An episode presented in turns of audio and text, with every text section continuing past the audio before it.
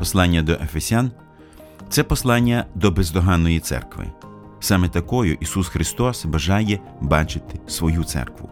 Він бажає поставити її собі славною церквою, що не має плями чи вади, чи чогось такого, але щоб була свята й непорочна. А про те, що необхідно зробити для того, щоб стати бездоганними, написано в посланні, яке ми з вами вивчаємо. Ви слухаєте подкаст Вивчаємо Біблію разом.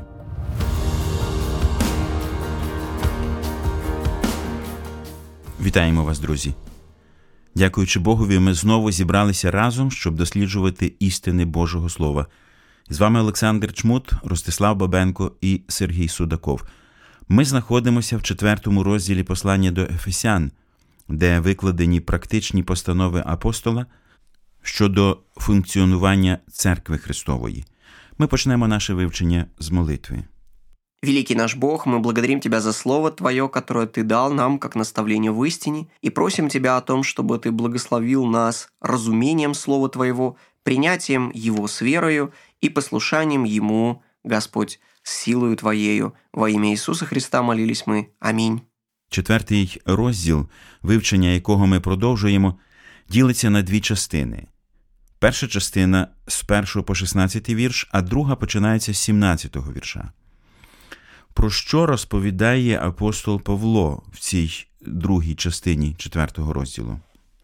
Начиная с 17 стиха, апостол Павел до конца, до 32 стиха, говорит нам о хождении в святости. Здесь мы видим снова вот это слово «перипетео» – «поступайте» или «ходите». 17 стих – Поэтому я говорю и заклинаю Господом, чтобы вы более не поступали, как поступают прочие народы. То есть, если в предыдущем отрывке, первые 16 стихов, он призывал нас ходить, поступать в единстве, то теперь он призывает нас ходить, поступать в святости. Поэтому сегодняшний наш отрывок, стихи с 17 по 32, посвящен хождению в святости и разделен на две части. Стихи с 17 по 19 описывают нам ветхого человека, жизнь вне Христа – а стихи с 20 по 32 описывает нам нового человека, новую жизнь в праведности Христовой. Отже, ми прочитаємо, що саме пише Павло про стару людину з 17 по 19 вірші. Отже, говорю я це й свідкую в Господі, щоб ви більш не поводилися, як поводяться погани в марноті свого розуму. Вони запаморочені розумом, відчужені від життя Божого за неудство, що в них, за стверділість їхніх сердець. Вони отупіли і віддалися розпустці, щоб чинити всяку нечисть із зажерливістю.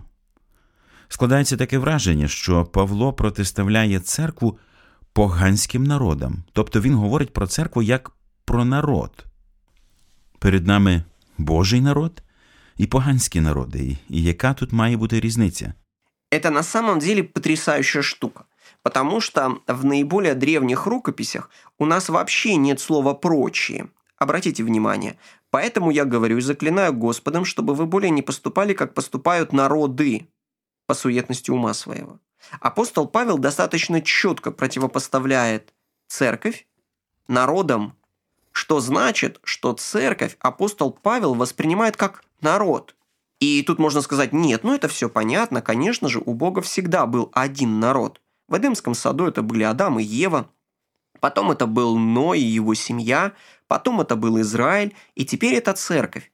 Конечно, у Бога всегда есть его народ. Но я думаю, что здесь значение гораздо глубже.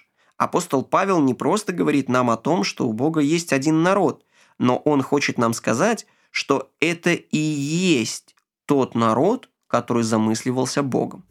Другими словами, когда Бог создал Адама и Еву, он хотел, чтобы они образовали один великий народ. Да, уже сами собой они были народ, но однажды они были бы великим сообществом, который бы наполнил землю образами Божьими, который бы являл характер Божий в любви, кротости, силе, мудрости, трудолюбии. Вот это все сияло бы в этом человечестве. Но человечество из-за греха Адама и Евы пошло другим путем. Оно пошло путем насилия. амбиций, кровопролития, рабства, жестокости, интриг, жадности, похоти и так далее. К великому сожалению, человечество не отражает добродетельного Бога. Человечество не отражает красоту божественную. И вот что делает Бог. Он хочет, чтобы не только я лично, но человеческий род сиял его красотой. И для этого он избирает для себя народ, который призывает быть такими же святыми, как он сам. Будьте святы, как Отец ваш Небесный, говорит Иисус. И мы, как церковь, есть не что иное, как очищенное человечество. Церковь есть не что иное, как способ Бога очистить род людской и придать ему тот вид, который он замыслил еще при сотворении человечества. Собственно, аналогией этому служит спасение Ноя и его семьи в ковчеге. Что это было, как не способ Бога очистить род людской от греха и дать ему чистый вид? Но мы знаем, что внешнее очищение ни на что не способно. Поэтому церковь очищена внутренним очищением, омытием кровью Христа грехов, снятием с нас вины и наделением нас силой Духа Святого, чтобы мы, как подлинное человечество, чистое человечество, явили образ того рода людского, который будет носителем образа Божьего. Ви дивилися коли-небудь на церкву, друзі, саме з такого кута зору? Церква це досконалий народ Божий. Вона має функціонувати між собою саме так, як замислив Господь. Всі люди, які наповнюють церкву, чоловіки і жінки, діти і молодь, старші люди, всі без виключення мають поводитися так, як Бог це запланував. І саме тому кожен із нас має відповісти на це важливе запитання: чи функціоную я в церкві так, як Бог це задумав? Чи, можливо, функціоную по-своєму, по-людськи? Якщо це так, то я не збудовую, а навпаки руйную. Збережи нас, Боже, від такого поводження в церкві.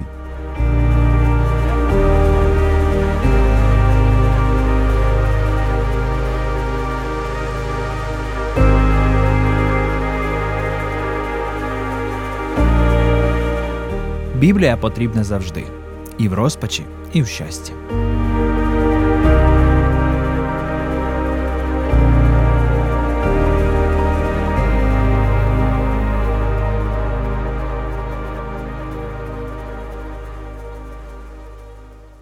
Цьому уривку, який ми прочитали з 17 по 19 вірші, вказано кілька характеристик старої людини. Це, зокрема, запаморочений розум, отупіння, розпуста. Чи можна назвати основну проблему грішної людини?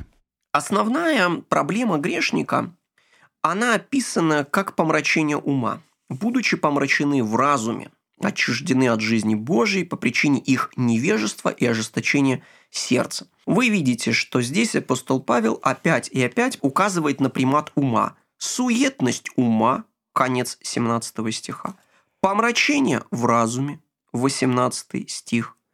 И, наконец, невежество, конец 18 стиха. А поступки, распутство, 19 стих нечистота с ненасытимостью, конец 19 стиха. Это, в конце концов, результат суетности ума, помраченности разума и невежества. Здесь можно провести следующую аналогию, что Бог дал человеку разум для того, чтобы разум был местом, где содержится истина. А разум человека выступает чем-то на манер командного центра. От тех истин, ценностей, которые лежат в разуме человека, зависит его образ поведения. Помните, как об этом сказано в книге притчи? Каковы мысли в голове человека, таков и он.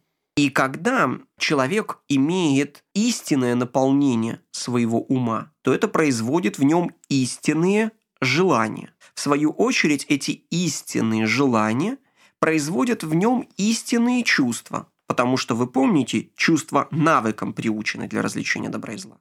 Если же разум человека наполнен греховными ценностями, то и его желания будут иметь греховный вид. И значит, чувства будут также греховны, полыхая страстью, нечистотой, ненасытимостью и так далее. Павел не говорит здесь в послании к Ефесинам чего-то, чего бы он не говорил раньше. Он говорил уже нам об этом в послании к римлянам в первой главе, сказав следующее, что поскольку люди не заботились иметь Бога в разуме, и они осуетились в умствованиях своих, то предал их Бог превратному уму. Вот почему они делали грех, написано дальше. Эту же мысль Павел скажет в 12 главе послания к римлянам, сказав, что наша задача как христиан – это принести свой разум, покорность воле Божьей, принести себя в жертву живую для разумного служения нашего, чтобы нам понимать, какова воля Божья. Наконец, в послании к Коринфянам он говорит, что наша евангелизационная задача во втором послании к Коринфянам заключается в том, чтобы покорять умы Христу. Поэтому, конечно же, основная проблема заключается в том, что наше сердце мы не хранили, и наше сердце наполнено ложью вместо истины. Это то, что произошло около древа познания добра и зла. В разуме Евы, а в разуме женщины была истина. Не вкушай с древа познания добра и зла, ибо в день, в который ты вкусишь, умрешь. Но пришел сатана и сказал ложь. И женщина поверила этому обману она приняла этот обман и заменила истину Божью дьявольской ложью. И это породило в ней греховные желания и произвело, в свою очередь, греховный поступок. Вот почему Павел с 20 стиха призывает верующих знать Христа, о котором мы услышали, которому ми научились, потому що істина в Ісусі. Я звернув увагу на характеристику, яку дає Павло грішникам. З його слів, вони з ненаситністю коять всяку нечисть. Виявляється, що гріхом не можна насититися. Чому? Грех делает ненасытимым, потому что он подобен, подобен морской воде, которая не может утолить жажду. Он подобен, как говорил Блес Паскаль, тому, что не соответствует форме провала в нашей душе. В нашей душе есть большой провал. Мы утратили истину. Мы утратили самого Бога, наполнявшего нашу душу. Мы утратили праведность. И в результате мы пытаемся заменить эту пустоту чем-то. Но поскольку мы не ищем Бога, то мы пытаемся заполнить эту пустоту чем угодно, лишь бы не Богом. Но все, чем мы пытаемся заполнить эту пустоту, не может восполнить утрату бесконечного, вечного и неизменного. Не может восполнить утрату несовершенного. Вот почему оно не дает нам сытости, не дает нам удовлетворения. Это полная противоположность тому, что сказал Иисус. Он сказал, что воду, которую я дам пить, тот, кто будет пить, не будет жаждать вовек. И он говорил, что истинная жажда – это жажда духовная, не хлебом единым будет жив человек. И она может быть восполнена только Христом, который есть наш хлеб, которым мы питаемся. Люди часто ставят материальное выше духовного. Они часто думают о том, что физическими вещами они могут решить духовные проблемы. Они часто думают, что их духовные проблемы – лишь результат их физических нужд.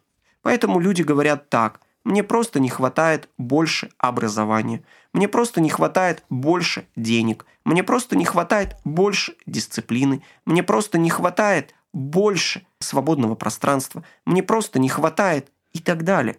Люди думают, что если они переедут в другую страну, купят дом попросторнее, заработают больше денег, сменят автомобиль или сменят жену, то в их жизни все наладится.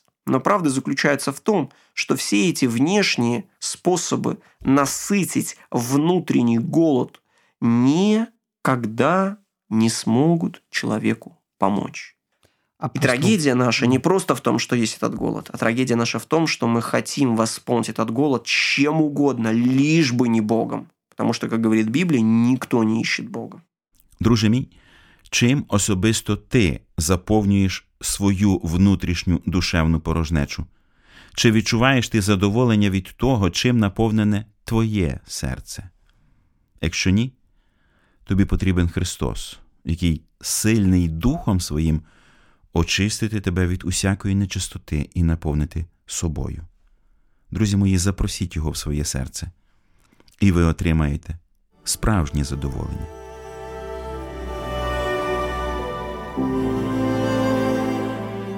Інколи потрібна зброя, а колись найлагідніший друг. Це наша Біблія.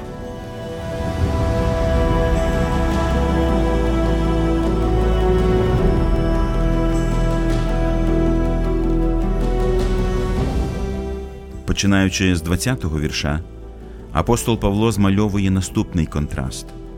Але ви не так пізнали Христа, якщо ви чули про нього і навчилися в Нім, бо правда в Ісусі, щоб відкинути за першим поступовуванням старого чоловіка, який зотліває в звабливих пожадливостях та відновлятися духом вашого розуму, і зодягнутися в нового чоловіка, створеного за Богом, у справедливості і святості правди. Мова йде про нову людину, але починається цей текст зі слів, але ви не так пізнали Христа. Виявляється, що можна пізнати Христа якось по-іншому. Да, мы познали Христа совершенно по-другому. И самое интересное в этом отрывке, стихи 20 и 21, заключаются в том, что мы Христа познали, мы о нем слышали, потому что он истина, и он нас научил. Вот совершенно фантастически то, что делает Павел в стихах 20-21. Он говорит, что такое истина? Истина – это Иисус. А кто нас научил этой истине? Иисус нас научил этой истине. А о чем нам Иисус говорил? О себе нам Иисус говорил. И кого же мы в результате познали? Его мы в результате и познали. Это потрясающе. Здесь он представляет Христа и как истину, и как учителя, и как содержание, и как результат. Христос все во всем буквально. Так вот, чему же мы научились во Христе? А во Христе мы научились, 23 стих, обновиться духом ума. Вот чему мы научились. Ведь обновившись духом ума, когда наша неистинность, которой мы заражены во грехе, будет заменена Христовой истинностью, которую мы приобрели в нем, когда наш ум наполнится Евангелием и Христовой наукой, тогда у нас появятся новые желания, тогда у нас появится сила к новой жизни. Когда наш ум обновится, тогда мы отложим прежний образ жизни ветхого человека, и тогда мы облечемся в нового человека по праведности. Самое прекрасное в этом, что апостол Павел говорит, что это то, чему уже мы научились в прошлом. То есть всякий, кто верит в Иисуса Христа, должен знать, он уже обновился умом. Каждый, кто верит в Иисуса Христа, должен знать, он уже отложил прежний образ жизни. Каждый, кто верит в Иисуса Христа, должен знать, он уже облечен в нового человека. Глядя на себя, мы скажем, нет-нет-нет, это не похоже на то, что уже свершилось в прошлом. Мне нужно обновляться, мне нужно облекаться, мне нужно совлекать из себя старую одежду. Да, это так.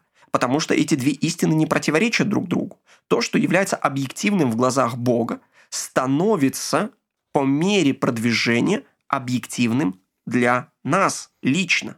То, что в глазах Бога свершившийся факт, становится для нас реальностью по мере нашего продвижения во Христе. Это как Павел скажет в послании к римлянам. Он скажет так, тех, кого оправдал, тех и прославил. Этот текст обращен к верующим. Он говорит, что тех, кого Бог призвал, Он тех оправдал и тех прославил.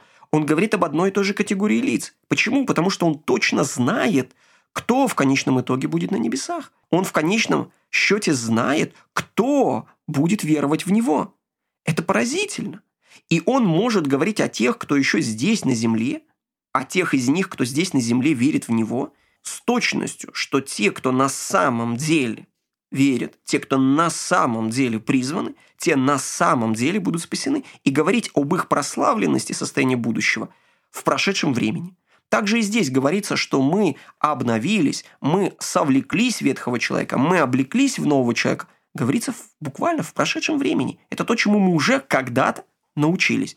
Но в то же время это с Божьей точки зрения объективная реальность становится для нас с нашей точки зрения тем, что прогрессирует в нашей жизни. Вот почему богословы различают так называемое позиционное освящение. Мы уже святые, мы уже освящены. И прогрессивное освящение. Мы освещаемся. Как связаны идеи, поступки, там, теория и практика, истина и образ жизни. Да, это очень хороший вопрос, потому что когда реформаторы в XVI веке, они сказали фразу «только вера», и когда они сказали «только благодать», то это не обозначало голая вера или голая благодать. Потому что они хотели сказать следующее. Никто не может быть спасен в результате веры и своих дел. Нельзя говорить, что для спасения мне нужна вера и дела. Нет, я спасаюсь только верой. Но если моя вера не проявляет себя в делах, это мертвая вера, потому что живая вера будет движима любовью. Это же верно для благодати. Я не спасаюсь благодаря Божьей благодати и собственным заслугам. Нет, я спасаюсь только Божьей благодатью.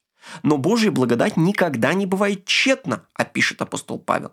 Она с обязательностью производит плод. И поэтому всякий, кто спасен благодатью, обязательно совершает угодное Богу. Поэтому никто, кто не живет благочестиво, не может говорить о себе, что он точно будет с Богом на небесах. Каждый, кто опять и опять предает себя греху, отдавая ему, должен знать, что он не имеет права претендовать на уверенность в вере. Только кающийся грешник, стремящийся исполняться Духом Святым и следовать за Христом, может знать, что ему дана истинная благодать. Поэтому, безусловно, человек, который познал спасительную благодать, он имеет преображенный образ жизни. Читаючи 22-й вірш, стає трохи незрозуміло. Апостол Павло закликає відкинути попередній образ життя, чи він має на увазі, що люди його вже відкинули, віруючі люди. В перекладі Турконяка, наприклад, написано, що треба, щоб ви відкинули, в іншому просто відкинути. Да, как я уже и сказал, это и прошлое, и настоящее. Конструкция предложения такова, что речь идет о том, что в глазах Бога дело прошлого. Это как то же самое, что Павел делает в послании к римлянам в 6 главе. Он говорит, слушайте, ну, друзья, говорит он, вы уже умерли для греха, все. Вы уже не должники плоти, все. И читатель, читая это, говорит, как это, подожди, но я снова и снова согрешаю. И он говорит, да, но то, что ты согрешаешь, это вопреки той новой природе, которую ты приобрел. Это вопреки тому новому статусу, который ты получил. Это вопреки той силе, которая обитает в тебе. Апостол Павел не хочет сказать, что христианин может достичь абсолютного совершенства здесь на земле. Для этого он написал седьмую и восьмые главы к римлянам, продолжая шестую, где он говорит о том, что в нас все еще обитает греховные желания и что, к великому сожалению, мы проходим путь страдания. Но апостол Павел хочет сказать, что есть то, на что мы можем полагаться верой. Христос обеспечил нам победу. Христос одел нас в одежды праведности. Христос освободил нас от рабства греху. Вот это то, на что я должен полагать свою веру. И прибегая к этому, я говорю сегодня, Господи, я не буду заходить на те сайты, куда не надо заходить. Господи, я перестану сплетничать о своем начальнике. Господи, я перестану говорить грубости на работе. Господи, я перестану смехотворством заниматься. Господи, я перестану завидовать и роптать. Дай мне эту благодать потому что это то, что я уже имею. Павел этот же аргумент использует в послании Галатам. Он говорит, дела плоти известны. А потом он говорит, а плод духа, любовь, радость, мир, долготерпение. Что он говорит? Он говорит, что в сердце каждого человека вырос плод духа. Каждый, кто рожден свыше, имеет в своем сердце плод духа. Но дальше он продолжает. Итак, поступайте по духу, а не по плоти. Это то же самое, что он скажет и филиппийцам. Бог производит хотение и действия. И так со страхом и трепетом совершайте свое спасение.